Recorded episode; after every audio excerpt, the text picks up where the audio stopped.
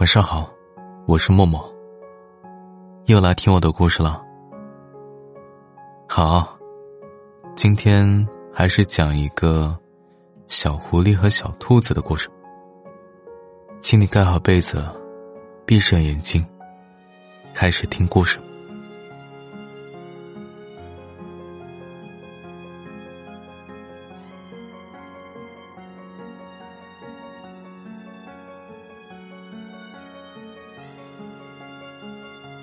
小兔子最近很不开心，不开心的原因有很多。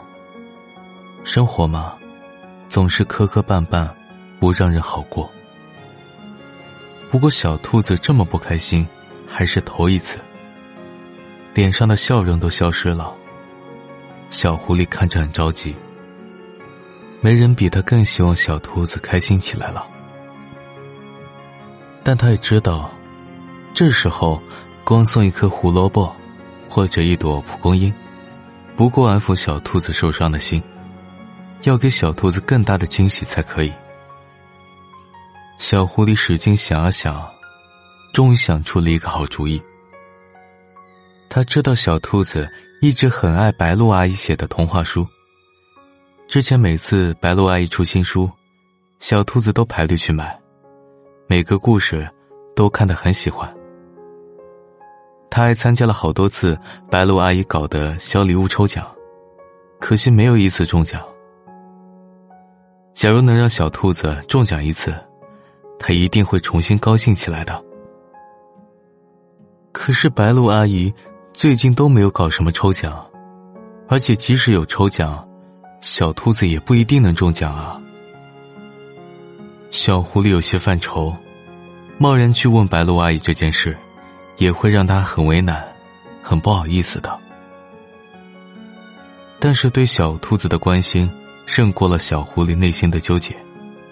他先是努力通过朋友的朋友的朋友的关系，联系到了白鹿阿姨，再鼓起勇气发问：“我的好朋友小兔子最近遇到了非常难过的事，白鹿阿姨，能不能请你假装做一次抽奖，专门抽中小兔子啊？”随后，小狐狸摸摸鼻子，补充道：“奖品的钱我会付的，或者除了小兔子，要再多抽中几个中奖者也可以。所有奖品，我都愿意付钱的。”可是白鹿阿姨没有答应小狐狸的请求。她说：“虽然自己很理解小狐狸的心情，也很想要帮忙，可如果抽奖是假的。”那就是欺骗了森林里其他来参加抽奖的小动物，会辜负大家对自己的信任和喜欢。抱歉，小狐狸，我不能答应你的请求。”白鹿阿姨温和的说道，“我们再想想其他办法，让小兔子开心起来，好吗？”小狐狸先前好不容易鼓起勇气，此时已经漏光了。听到白鹿阿姨这样说。更是脸红的不行，慌慌张张的向白鹿阿姨道了歉，连忙离开了。在回去的路上，小狐狸的心情有点沉。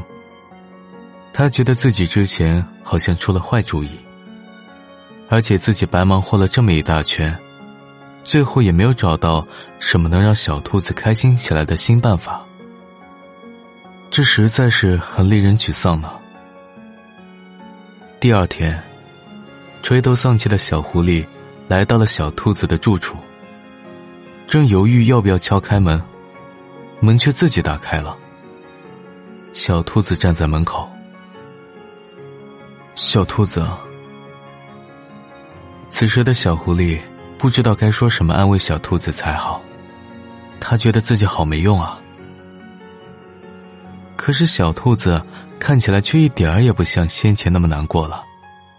他大声的对小狐狸说：“谢谢你的礼物，我收到了，也真的很喜欢。”小狐狸有些迷茫的看着小兔子，不明白他在说什么。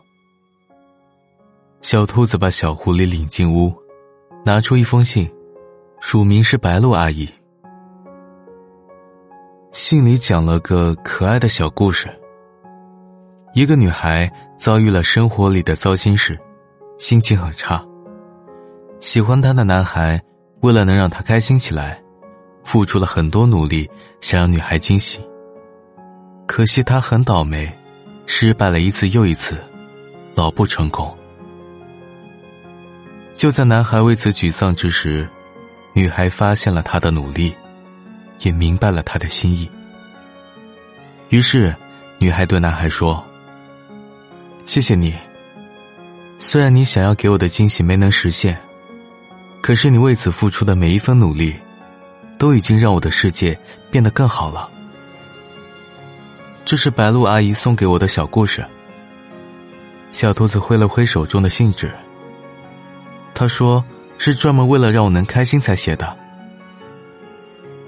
那真是太好了。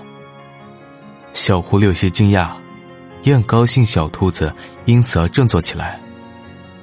没想到白露阿姨能帮我送给你这么好的礼物啊！是啊，这是很好的礼物，但还不是最好的。小兔子说着，突然笑了起来。他放下信纸，来到小狐狸身边。如果有个傻瓜愿意很努力的想要替我找回笑容，那对方的这份心意，才是我最该珍惜的礼物呀。